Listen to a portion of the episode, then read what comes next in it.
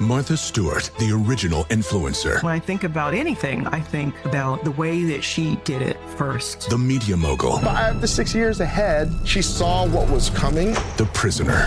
The rise, the fall, and the reinvention of an American icon. Once Martha paved the road, everybody else pretty much copied her. A CNN original series, The Many Lives of Martha Stewart, now streaming on Max.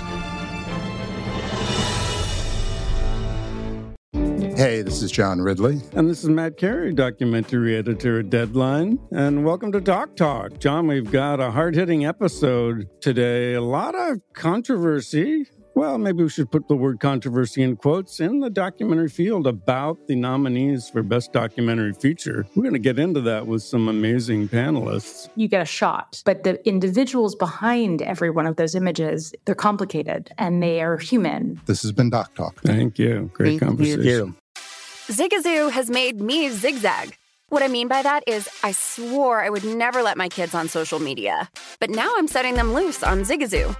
Zigazoo is a space for kids to post videos they've created and to share them with other kids just like them. Videos that are moderated by actual people. And since there are no comments or messaging, you don't have to worry about social trolling.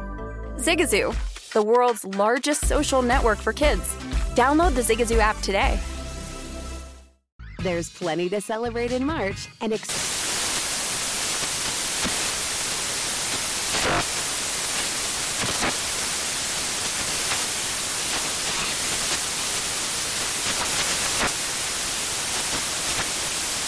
Craft Month with the perfect pizza at home class from Craftsy. And anytime is right to listen to iHeartRadio's iHeart Country Radio. Discover more shows and movies for free.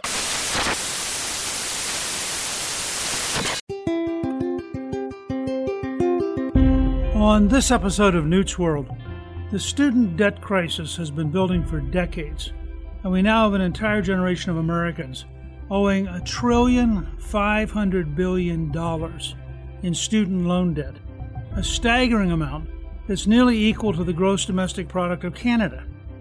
But what caused the student loan debt crisis? The spiraling cost of college tuition, easy access to student loans, and what role did the federal government play in this? There's no doubt that the student debt crisis profoundly affects millennials and Gen Z, and the debt they carry has had an impact on their ability to buy homes. There have been catastrophic consequences that student debt has had on families and the nation's future. Here to talk more about the student debt crisis, I'm really pleased to welcome my guest, Josh Mitchell. He is a reporter in the Washington Bureau of the Wall Street Journal, writing about the economy and higher education, and he is the author of a new book, The Debt Trap How Student Loans Became a National Catastrophe.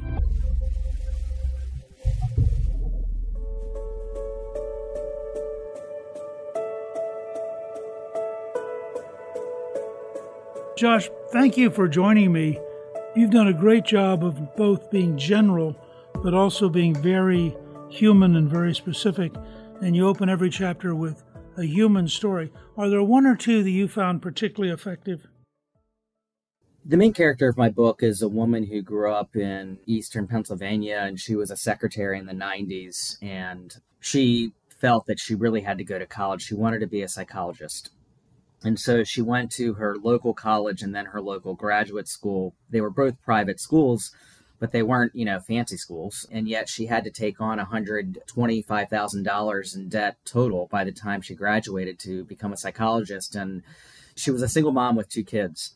And she could never get ahead of her bills. She would very responsibly pay her student loan bill every month. And yet it was such a big bill, you know, it was $700 a month she was paying that it was taking her 30 years to pay it off and the balance was barely going down. And she could never get a hold of it, and a lot of other things went wrong in her life, and she ended up declaring bankruptcy. The most touching part of reporting this book was I sat down with her in her office and I was interviewing her. She had ended up paying more than what she had borrowed, but she still had all this interest that had accrued. So she's not one of those that never sent a check. Quite the opposite. She paid a lot of money back toward her college education. And she said that her bankruptcy lawyer told her, you know, you're not going to be able to get out of this debt because Congress has made it so hard to declare bankruptcy. and that it's almost impossible to get out of this debt. Well, try it, but that it's very hard. And at one point, her lawyer said, if you want to get out of this debt, you're going to have to convince the judge that you're beyond all hope. She just cried. And uh, when I was interviewing her and said, you know, I have spent my whole career counseling people to not be suicidal. That's the main thing I do as a psychologist is when someone is in desperate straits, you know, I try to get them to be in a better headspace. And here I have the government telling me the only way I can get out is essentially if I'm suicidal. And she said they treated me like I'm a criminal. And even though she had tried so hard year after year to pay back her loans, she had a lot of problems with the servicer of her loans. She was not getting, you know, adequate information about repayment plans. And that was the most touching part. I raised her story with Al Lord, the CEO of Sallie Mae, which was her lender. And he said, Wow, it sounds like she did everything right. And yet she still ended up in a really bad place. And that was why I wrote this book, because the discussion in Washington focuses on stats, it focuses on policy. It doesn't focus enough on sort of the human experience here. And when you talk to people like that, you realize the system can be quite dysfunctional and really work against people. I decided that there was an appetite for people to read more about how we got into this mess. Covering student debt, you're sort of you have a toe in two worlds. You know, one world is academics and economists and some policymakers and college presidents who say, you know, this is not a problem. In fact, college is the best thing you can do for yourself. And student debt, the crisis is overblown, but then you get emails from people who are directly impacted and they say, Oh my God, you have no idea how much of a mess this has turned out. I never knew what I was getting myself into. And I wanted to sort of reconcile those two worlds and I wanted to explain how we got here. According to the U.S. Census Bureau, in 1940, only 4.6% of Americans aged 25 and over had a college degree of some type. As of 2020, nearly 94 million, or 42 percent, of Americans aged 25 and over have a college degree. That's a tenfold increase in the share of the population with a degree. Has that been all positive in your judgment? For the most part, I think it's been a good thing. I want to be clear about what I argue in my book. I don't think that the student loan program is all bad. I think that it has led to some good outcomes. It has expanded access, it has achieved one of its main goals, which is that it has said that regardless of how wealthy you are or how poor you are, you can go to the college of your choice as long as you can get in. So that's the good part. But this has come at a tremendous cost, I argue. It's like healthcare.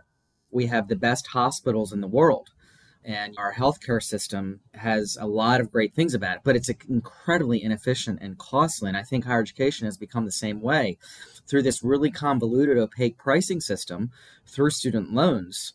It's becoming way more expensive than it would if there wasn't this open access to credit.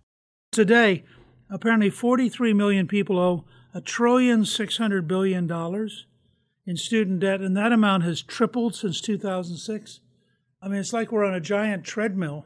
As a conservative, I've always been very dubious about a debt based system, and I've always assumed that if the government got involved, that prices and costs would go up.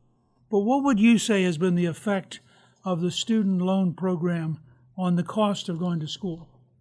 Well, one of the main arguments of my book is that it has contributed to tuition inflation.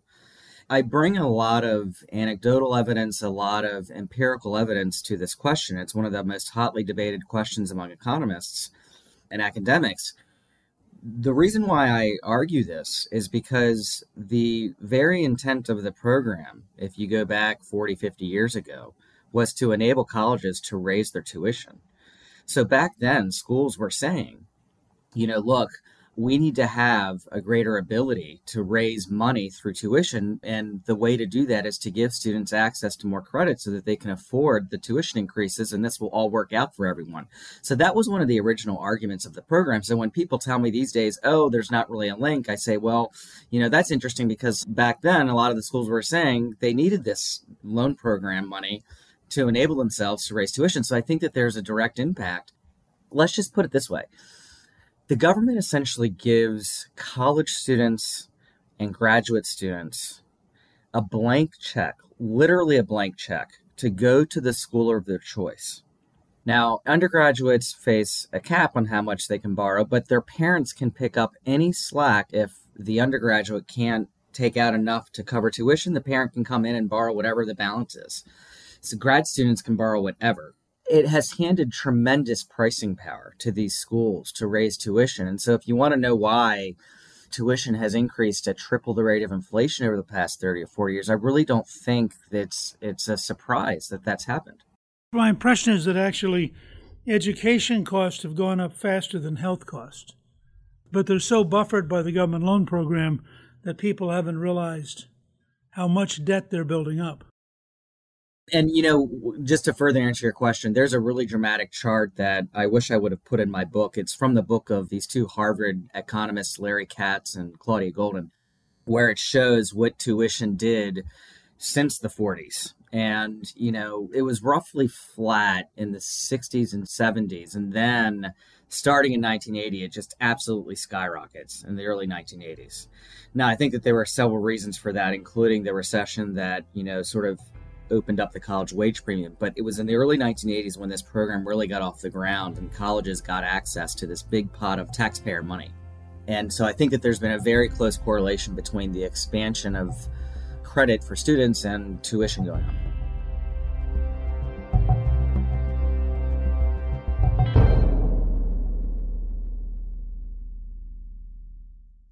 As someone who lives for politics, when a major scandal unfolds, it was shocking. I have to know what were they thinking? Backroom deals, huge amounts of money, CIA secrets, sets off a firestorm in Washington, affairs. No way this guy's got a mistress. Corruption. I knew I was a dead man. Warning it's even messier than you thought. United States of Scandal with Jake Tapper, Sunday at 9 on CNN. Hi, I'm Antonia Blythe, and this is 20 Questions on Deadline. Joining me today is Alison Brie. Welcome, Alison. We got second place in my seventh grade lip sync contest for one of the songs on that album. The one that was like, You've already won me over. Oh, that's a good one. Yeah. It's like very of all slow. The, of all the options. In spite of me. Like, what did we do? It's so slow. Don't forget to listen to 20 Questions on Deadline. Thank you again, Alison. Thank you. Zigazoo has made me zigzag. What I mean by that is, I swore I would never let my kids on social media, but now I'm setting them loose on Zigazoo. Before I found Zigazoo, I believed all social media was inappropriate for kids. But I feel great about my kids being on Zigazoo. Videos are moderated by actual people before being added to the feed. Zigazoo is a space for kids to post videos they've created and to share them with other kids just like them. And since there are no comments or messaging, you don't have to worry about mean comments on your kids' videos. And you need parental consent before joining Zigazoo. Bottom line, it's a space that prioritizes data safety for kids. Oh, but don't take my word for it. Zigazoo is KidSafe COPPA certified. So, weigh everything Zigazoo has to offer. Maybe you'll zigzag too. Zigazoo, a social network for kids. Download the Zigazoo app today. Witness the dawning of a new era in automotive luxury with a reveal unlike any other as Infiniti presents a new chapter in luxury, the premiere of the all new 2025 Infiniti QX80. Join us March 20th live from the edge at Hudson Yards in New York City featuring an unforgettable performance by Grammy and Academy Award winning singer, songwriter, and composer, Jon Batiste. The all new Infiniti QX80 is unlike any luxury SUV you've ever seen. Smart enough to anticipate your needs, even before you do. Every line, curve, and detail was thoughtfully crafted so everything for every passenger feels just right. Don't miss it. Mark your calendars and be the first to see it March 20th at 7 p.m. Eastern, only on iHeartRadio's YouTube channel. Save the date at new-QX80.com. 2025 QX80 coming this summer.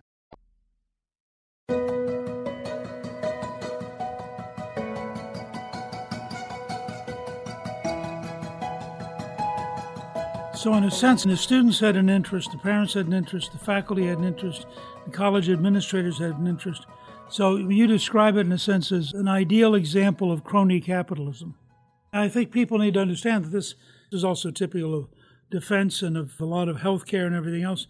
The kind of relationships where supposedly private institutions actually have cut a deal with the government to get into your pocket from another direction. Right. And when I use the phrase crony capitalism, you know, I, Sallie Mae was a very big part of my book. I didn't realize how important they were to this story until I started researching it. And Sallie Mae was, I would argue, the financial backbone of the higher education system for years and years and years. Now, they weren't the only lender and they weren't the only so called secondary market. They were basically a machine that Congress created in 1972 to ensure that banks had the money to lend to students. So Congress is as responsible as any entity here in creating this mess. They started with good intentions. They wanted to make sure that, you know, every student who wanted to go to school but might not have been able to afford it had access to loans so that finances would not block them from going to college. But they relied on banks. And this is where I argue that higher education really started to become a commodity when they introduced banks in the process. Now, I want to be clear about the argument that I'm making here. I'm not bashing capitalism. I'm not bashing banks. I'm actually doing the opposite. What I'm arguing is, in the name of fiscal restraint, Congress created a very good deal for Sallie Mae and banks to make loans to students. And they did that by basically ensuring they would make a profit every time they lent to a college student, regardless of whether the student repaid. And so this was even worse than the housing bubble when, you know, Congress and home builders and banks were really sort of in this incestuous world of taxpayers covering a lot of the subsidies for the mortgage industry. Well, this was actually even worse because there was no underwriting that the banks had to do for these loans. And so Congress, in the name of fiscal restraint, was trying to twist the arms of banks to make these loans. And they did that by guaranteeing them a profit. And that's what I mean by crony capitalism. There was no risk involved. In a healthy capitalistic market, if you're a bank and you lend to a student, you're supposed to have skin in the game. Where if the student goes to a bad school or if the student doesn't make enough money afterward, then the bank should suffer some losses if that's true capitalism. This was not true capitalism uh, Sallie Mae and banks were making money hand over fist, even though for the past 30 or 40 years, students have been defaulting in droves. This default crisis that we have right now is nothing new. It's been going on for years and years and years. And yet, Wall Street made a ton of money off this program. Well, in a sense, it meant that you could dramatically expand the pool of potential students because you didn't care whether or not they were fiscally responsible. You didn't care whether or not they had any likelihood of repayment or also what they studied, you know? You're not looking at what they study. You're not looking at the quality of the school. I'm just talking about Wall Street and right now. Let's talk about the schools. I mean, that's a whole other issue where the schools weren't on the hook for any losses either. In that context, hasn't it also lengthened the amount of time people are spending in school? Let's go back to the 50s. As you mentioned, the rate of people going into college was much lower than it is now. And so then you have the 50s and 60s where the focus is on getting people into college and the economy was evolving really quickly though. And i think this is a credit to american society. Americans are very ambitious. And as soon as more and more people get college degrees you have workers that want an additional leg up. So if college is now the new high school then grad school became the new college. And i think that that's what's happened in the past 20 years is you know you have a lot more people having gone to college and then you have a lot more ambitious workers saying wait a minute i need an additional leg up. Let me go to grad school. And now my newspaper currently is doing a series this year looking at these elite graduate schools that are creating these programs that don't necessarily pay off. I mean, we had a story about students going to this Ivy League school to study film, a master's degree in film. They come out making $30,000, but they owe over $150,000 in debt. So I think what you're describing is what economists call degree inflation. And I certainly think that has happened. I don't think that that's the entire picture here, but I do think that that is one of the effects.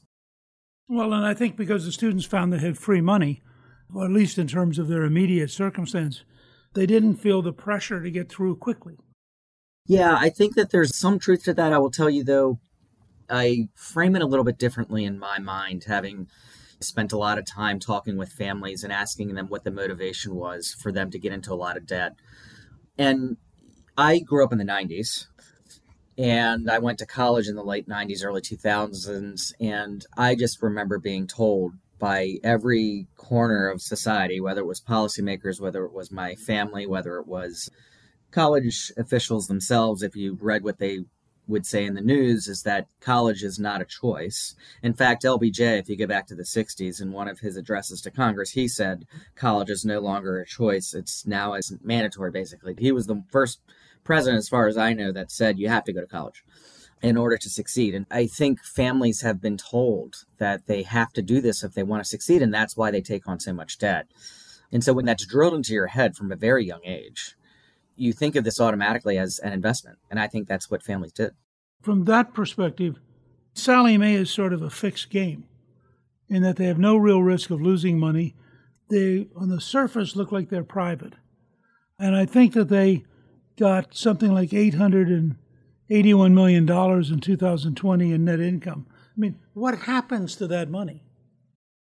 Well, it goes to their shareholders. One of the people I interviewed was Al Lord. He was the CEO of Sallie Mae in the late 90s through much of the 2000s. He made hundreds of millions of dollars in the early 2000s off of the student loan market. And again, this was uh, sort of a Frankenstein that Congress had set up to basically obscure the cost of the program. You know, Congress wanted to provide universal access to college on the cheap, and they wanted to keep this off the books. When I say crony capitalism, I was referring to Sallie Mae, and I want to be careful because Sallie Mae had a mandate from Congress to make a profit. It was created as a government sponsored enterprise, and it was a for profit corporation. So, in some ways, they were just simply fulfilling their mandate. But I'm curious, when you were the speaker, what did you think of them? Because there was this very big fight, obviously, as you know, between Clinton, who wanted to basically kill the guaranteed loan program, and Sallie Mae, or sever Sallie Mae from the whole process. And then there was Republicans at the time who were saying, no, we need to rely on the private sector, that the Treasury Department can't handle such a big loan program. We have to rely on the private sector to do this. What was your thinking at the time? I don't think we ever fully understood how much the game was rigged. Because our thought was that if you had banks directly involved and if banks had skin in the game, that it would be run much more tightly and that you would have much greater anti fraud provisions and that ultimately the taxpayer and the student would both pay less. Now, as you point out in the book, which is part of why I found this book so fascinating, is that this is a gigantic problem which has grown up all around us and which affects virtually all of us, either directly or through our children or grandchildren. And almost none of us understand it. Even though I was Speaker of the House, I would say I didn't understand the complexities and the kind of insider gimmicks that had been built into this. In some ways, it was modeled on how FDR had tried to build up housing in the 30s.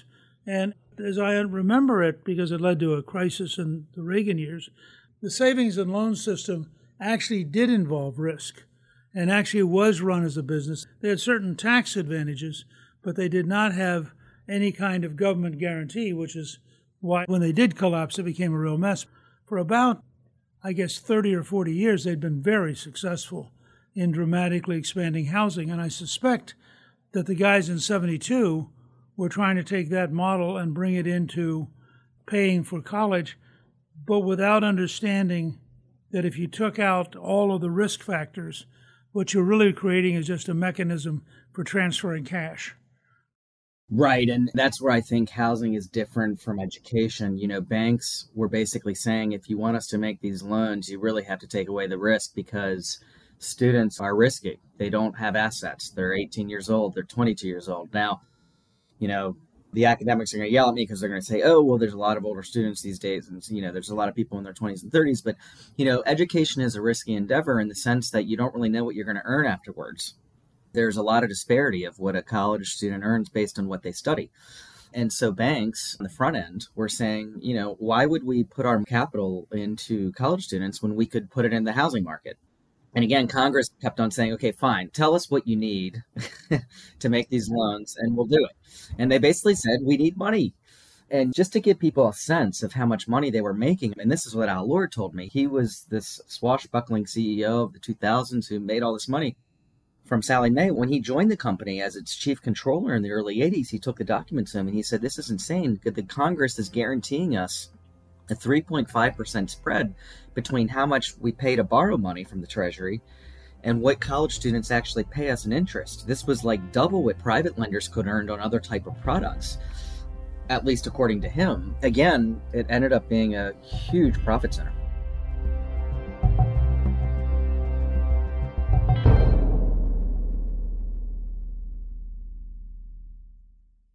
As someone who lives for politics, when a major scandal unfolds, It was shocking. I have to know what were they thinking?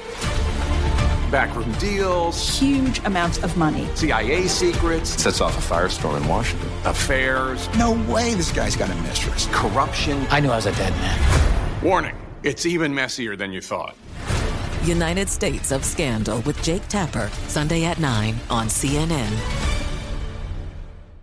Hi, I'm Antonia Blythe, and this is 20 Questions on Deadline. Joining me today is Alison Brie. Welcome, Alison. We got second place in my seventh grade lip sync contest for one of the songs on that album. The one that was like, You've already won me over. Oh, that's a good one. Yeah. It's a very of all slow. The, of all the options. In spite of me. Like, what did we do? It's so slow. Don't forget to listen to 20 Questions on Deadline. Thank you again, Alison. Thank you. Zigazoo has made me zigzag.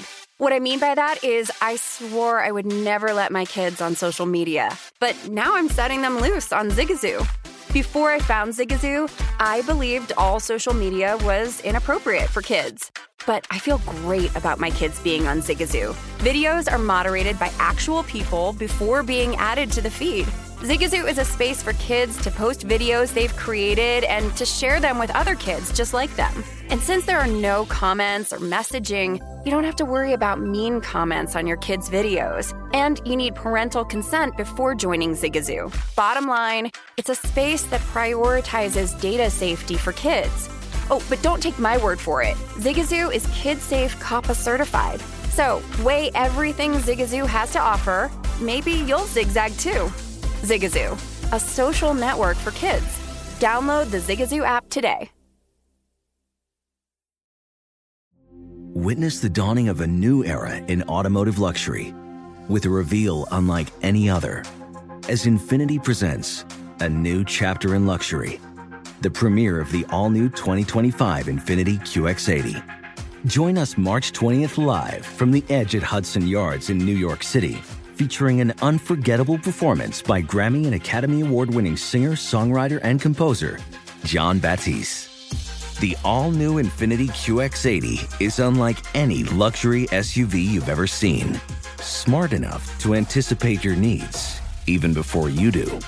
Every line, curve, and detail was thoughtfully crafted so everything for every passenger feels just right. Don't miss it. Mark your calendars and be the first to see it March 20th at 7 p.m. Eastern, only on iHeartRadio's YouTube channel. Save the date at new-QX80.com. 2025 QX80 coming this summer.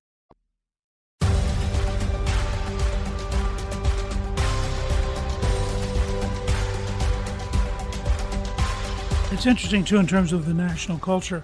Mike Rowe, who's done the podcast with us, who you may know from having done a whole series of things on work, Rowe points out, and he's very adamant about this, that if you go out and learn how to be a welder, you can make $160,000 a year, basically from the day you walk out of welding school.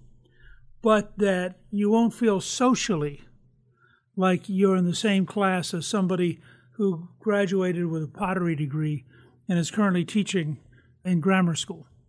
And so he said the bias against just really profitable work is kind of amazing. And he's sort of on a crusade to get people to realize that, that it, you may want to do it for personal or psychological reasons, but as a matter of economics, it's conceivable that college is not a very good investment for a very large number of people. I'm glad you bring that up because so much of this has to do with the trajectory of our economy over the past 30 or 40 years. And as I was saying earlier, if you look at what happened in the 80s when these big companies like Microsoft and Apple started to come online and computers started to become integrated with our economy, and all of this technology was coming on board. And then you had the global economy starting to open up and these other countries that were increasingly competing against the United States. The college wage premium really started to widen. In other words, demand for college workers in the early 80s skyrocketed in big part because of the new technology that was coming on board. Companies wanted more skilled workers who could work with computers and software and really help integrate these new technologies.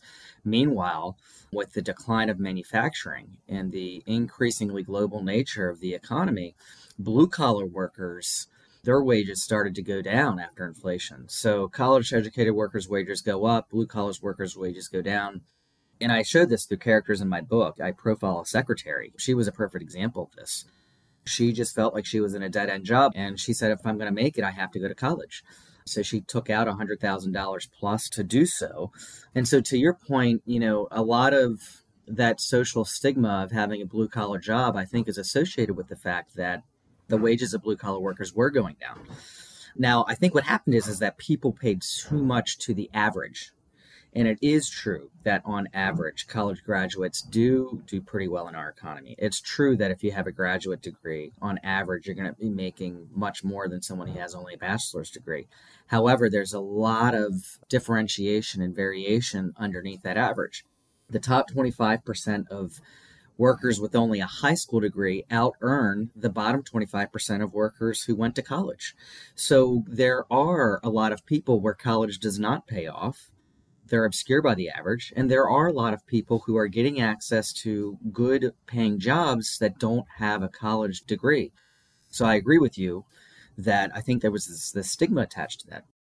It's interesting. I think doctors are the most notorious. If you have to borrow money to get through college to then borrow money to get through med school. The amount you may owe is astronomical. My brother spent about 10 years as the chief investigator in Pennsylvania. Pennsylvania had its own student loan program for medical doctors and, and trying to encourage them to come and practice, particularly in small towns and rural areas. Well, his job was to track down the doctors who had skipped. You come out of medical school, you owe $300,000 yeah, there's a certain vested interest in just figuring out can I get out of here and not pay any of it. So he would track down these guys, and the stories he would tell about people who were really well educated and actually had a pretty good lifetime potential income, but just got impatient and decided they would just rip the system off. Now, I'm curious because you have immersed yourself and you've done a really important service for the country in taking the time to write The Debt Trap. What's your solution?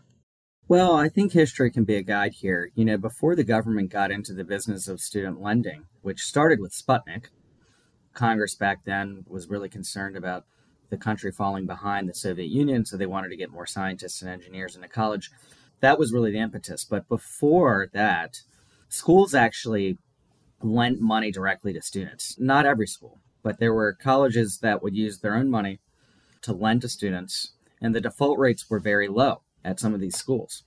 And that was actually one of the reasons why Congress sort of gained the confidence to start a program was because they had these officials testifying saying, you know, hey, we lend our students and students are good risk because they pay back at very high rates. Now, my strong hunch is the reason why they paid back at high rates back then before the government got involved was because schools wouldn't just give loans to anyone they really paid attention to what the likelihood was that students would repay for a range of reasons. You know, whether it's what they're studying, whether it's how much they're going to borrow, how much they're going to earn, what their academic ability is. And so, schools, when they had skin in the game and had to worry about whether they would lose money, were very reluctant, it seems, to give loans that were not likely to be repaid. There's this broad concept that if schools have skin in the game, if there's the threat of them losing money by making bad loans, they'll be less likely to make those bad loans. And so I think that that's a broad concept that really needs to be part of the broader discussion. I think that's an important issue. I think Mitch Daniel, who is the former governor, former director of the budget in Washington, and now the president of Purdue, has been developing a relationship where the student and Purdue are in partnership. There's a variable payback based on what you go do. So if you want to go be a kindergarten teacher, you're going to have a lower income, you're going to have a lower rate of paying back. It's been a very interesting project. He's also, I think, managed to manage Purdue so intensely that I don't think they've had a tuition increase in seven years. But he's obviously a very rare president of modern higher education. Now, you've said that you don't support four years of college, but you do support one or two years of free college. What's your reasoning? I guess I would frame it a little differently, but I think, yes, in the conclusion of my book, you know, I say, look, one of the things Congress should consider is making community college truly free. I don't think people realize that, you know, the cost of attendance on average per year, just going to a two year public college, even when you factor in grants and scholarships, is 12 or 13,000 a year. The other point I think is important to understand is some of the highest default rates are at two year public colleges, people who went to a two year public college. When I started covering student debt, this was right after the financial crisis. And there was this big discussion in the news organizations in Congress about why would Congress allow these mortgage lenders to make loans to homeowners who were destined to fail. You know, this is where the phrase predatory lending became a big part of the lexicon. Predatory lending is awful.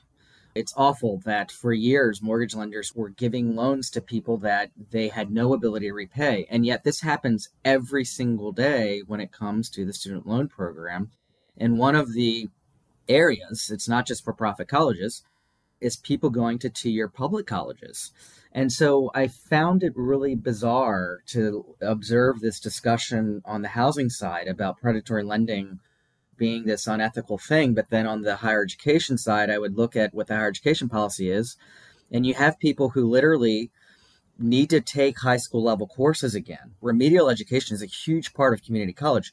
Most students, at least half, need to take some type of remedial course in order just to get on track to go to college there's data that shows these are at the highest risk of dropping out and defaulting on their loans. And it just seemed really bizarre to me from a public policy standpoint that the government continues to put loans into students that it knows full well are going to default. And then policymakers say, oh my God, how did this happen? Like, why do we have a default crisis on our hands? And it's like, well, you know, it's very clear why this is happening. It's because people are taking out loans that they don't have an ability to repay. And so my point with community college is this if you want to help people get an education, why would you give a certain cohort of students loans that you know are destined to not repay it? Like, how does that help anyone in the long run? It doesn't help Congress because Congress is going to lose money on those loans. It doesn't help the student. And so I just wanted to point that out and say if people want to address this default crisis, one of the areas has to be community college. But of course, it does help the community college faculty and administrators, who are an interest group who pressure their members of Congress.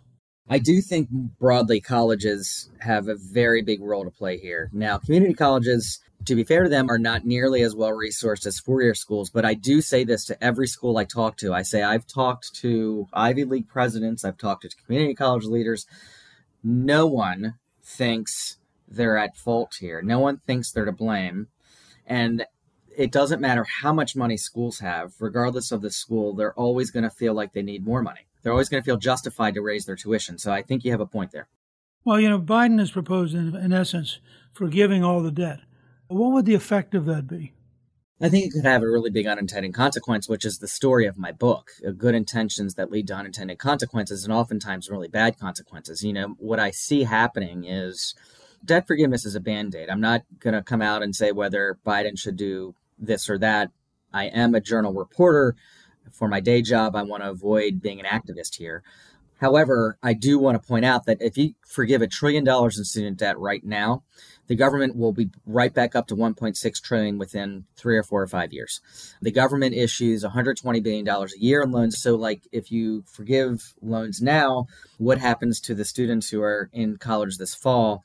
And then there is this issue of desensitizing everyone to debt. You're further desensitizing people to the price of their education, which could further lead to tuition inflation. Schools have already been saying, you know, look, if you go into public service, you'll get your loans forgiven. So don't worry about the high tuition that we're charging. That's already happening. And I could see that happen more if you just simply forgive debt. I have to say, as an aside, when I watch a place like Harvard that has, I think, $36 billion in their resources and they charge tuition, I sort of have to wonder what the whole game is. And it's clearly not about education in the original sense back when they founded Harvard. Listen, I want to thank you very much.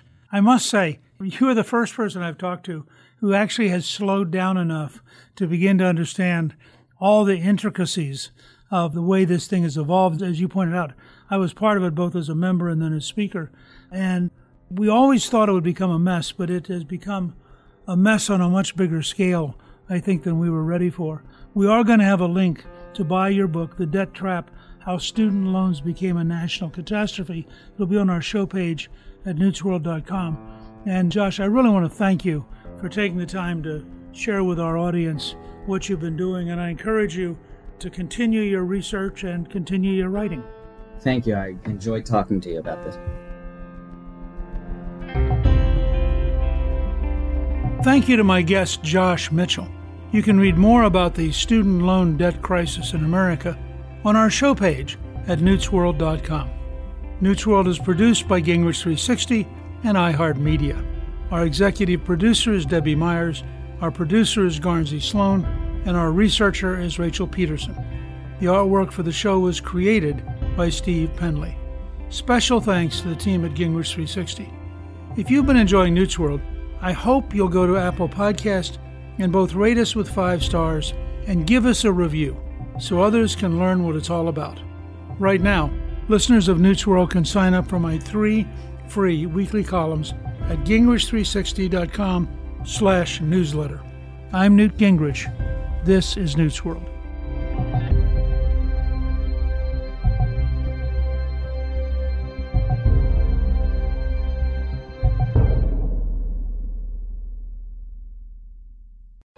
Martha Stewart, the original influencer. When I think about anything, I think about the way that she did it first. The media mogul. Five to six years ahead, she saw what was coming. The prisoner. The rise, the fall, and the reinvention of an American icon. Once Martha paved the road, everybody else pretty much copied her. A CNN original series, The Many Lives of Martha Stewart, now streaming on Max. Hey, this is John Ridley. And this is Matt Carey, documentary editor at Deadline. And welcome to Doc Talk. John, we've got a hard hitting episode today. A lot of controversy. Well, maybe we should put the word controversy in quotes in the documentary field about the nominees for Best Documentary Feature. We're going to get into that with some amazing panelists. You get a shot, but the individuals behind every one of those images, they're complicated and they are human. This has been Doc Talk. Thank you. Great Thank conversation. you. Have you heard about the social media platform for kids? It's called Zigazoo. It's a great place where kids like me can come together to make fun videos. Videos moderated by real people who review content before it's posted to the feed. I love the dance challenges. I love that it's Kid Safe COPPA certified. Uh, I don't know what that means. It means it has built in privacy protections for your online data. Zigazoo, the world's largest social network. For kids. Download the Zigazoo app today.